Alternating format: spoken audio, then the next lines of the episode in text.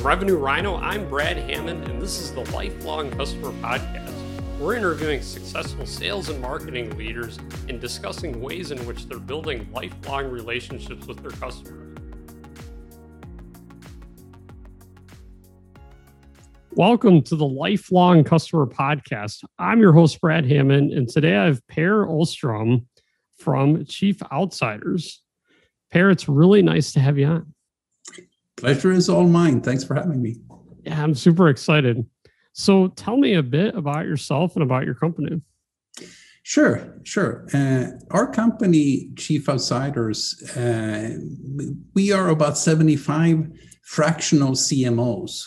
So all of us have at least 20 years uh, experience as VP of marketing or chief marketing officer, those types of roles in larger nice. companies, you know, billion dollar companies so uh, you have to be kind of seasoned and have to have been around the block in order to join chief outsiders. And and what we do is we help small and mid-market companies with their growth issues basically. So so mostly strategy and marketing type assignments or, or engagements.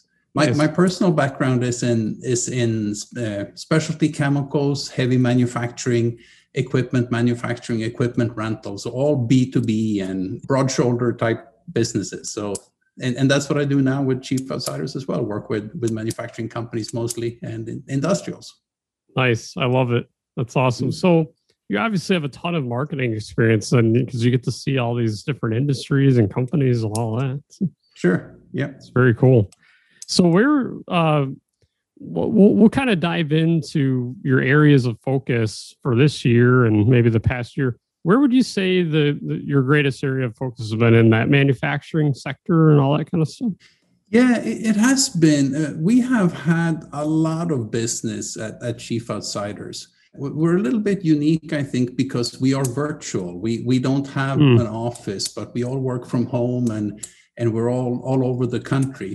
So we have taught a lot of our customers to do the same thing with with the pandemic, right? So we have helped them to to you know operate at all uh, in, in, that type of an environment.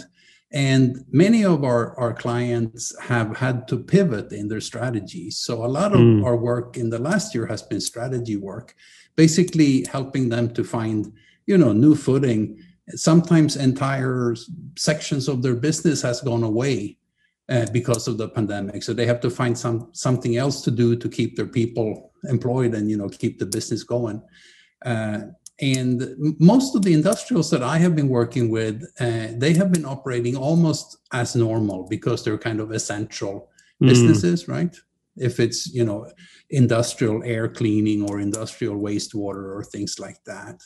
Uh, but but we we do see a lot of strategy work, and a lot of our customers, if not most of them, have had to change their kind of their go to market strategies in the last year. Mm, totally. So, what are the, some of those changes that you've been seeing and, and I guess implementing from a go-to-market strategy standpoint? All that. What what are some key concepts uh, over the past year or so? Yeah, the the big one I think hands down has been digitalization. Mm. You know, everyone has had to kind of revamp and soup up their their online presence. So it can be everything from you know social media linkedin youtube what you do what you post and how uh, over email campaigns monthly newsletters things like that all the way over to websites and and nice. a, a, lot of websites out there are pretty bad and they have been even worse so a lot of effort has has gone into kind of improving them because if you can't call on customers and you can't go to trade shows you know you, you, you can only do so, so much over the phone. Yeah. So what remains is Zoom and, and a really good website, right? To kind of reel people in or real prospects in. Totally. So we see a lot yeah. of a lot of digital. Yeah, a lot of focus on digital. Yeah. What, what would you say is the greatest challenge that these um, companies are facing and that you're facing from a marketing standpoint as we pivot and as we have new areas of focus and all that?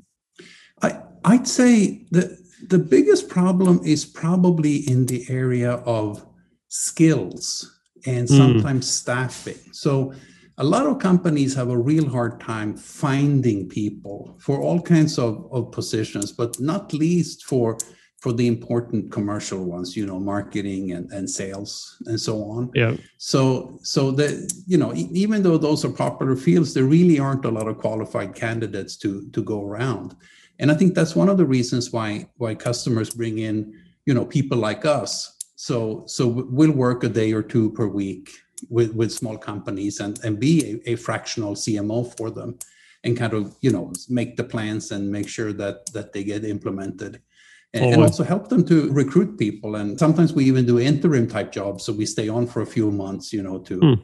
to help them get going. But it but skills and and and the right people really is is difficult for a lot of companies right now. Yeah, that makes sense. So let's shift the, into your experience as a marketer, and obviously you've you've been there, done that, probably seen it all. Uh, what are ways in which uh, someone in a company can do marketing well and really build lifelong relationships with customers, what is some key advice around this that you'd have? I'd say the most important thing is probably, and this is hard for salespeople, is to listen rather than talk, mm. right? Because you know, physiologically, we're designed such that we cannot talk and listen at the same time. So if you really want to understand what your counterpart needs or is saying, you really have to listen. And you know, there's nothing wrong with a little bit of awkward silence now and then in a conversation to kind of let the message really sink in. But you gotta really, really listen and ask, you know, clarification questions to really get to the need that the customer has.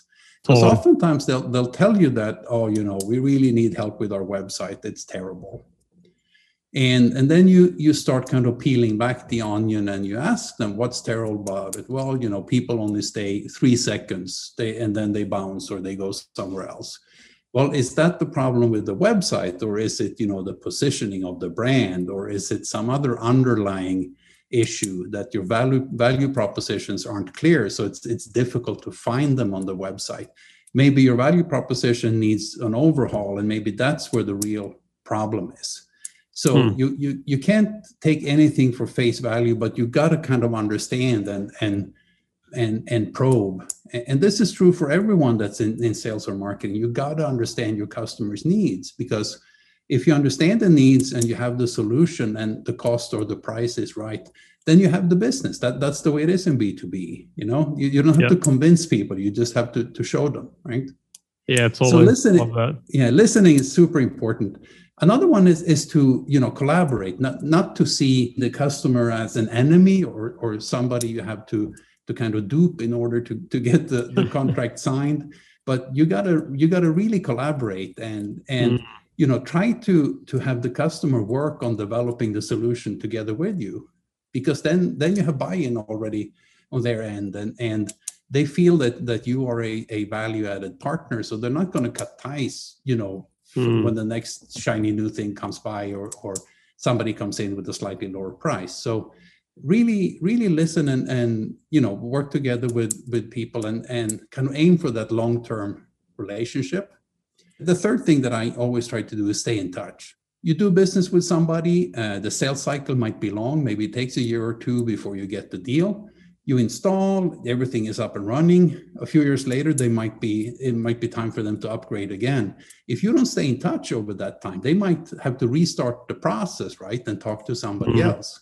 Yeah. Because people move all the time and, and it seems like they stay uh, they don't stay in their positions very long. So even if you knew everyone you know four years ago hardly anyone might might still be there. So you got to kind of keep in touch and maintain those those contacts yeah. And, and an added bonus, I guess, with staying in touch with people is when they do move to another company, now you have an in there. You know, I got new business. yeah. That's right. You can start talking to them as well. Yeah, I love it. That's great advice. Yeah. All those. Well, any last thoughts, words of wisdom, things you should tell the audience, uh, or things the audience should hear from you? I yeah, I, I, think it's really important when you when you you know work with marketing or, or sales and you deal with people that you got to be nice, right? Mm. You, you got to tell people as it is, but but you have to be nice and and you know being aggressive or, or mean and with your own employees or or in a customer situation is not going to get you anywhere You you Mhm. got to collaborate, and you gotta you gotta you know make make sure that you you the customer feels that that you're on his or her side Mm, you know and, and maintain those those long-term relationships and, and that that's really the way to win you know over over the long time long, uh, over the longer term love it. That's awesome. Yeah. Well, hey, Perry, it's been amazing to have you on the podcast. Really appreciate all the words of wisdom and advice and insights that you shared with everyone here. thank you so much for having me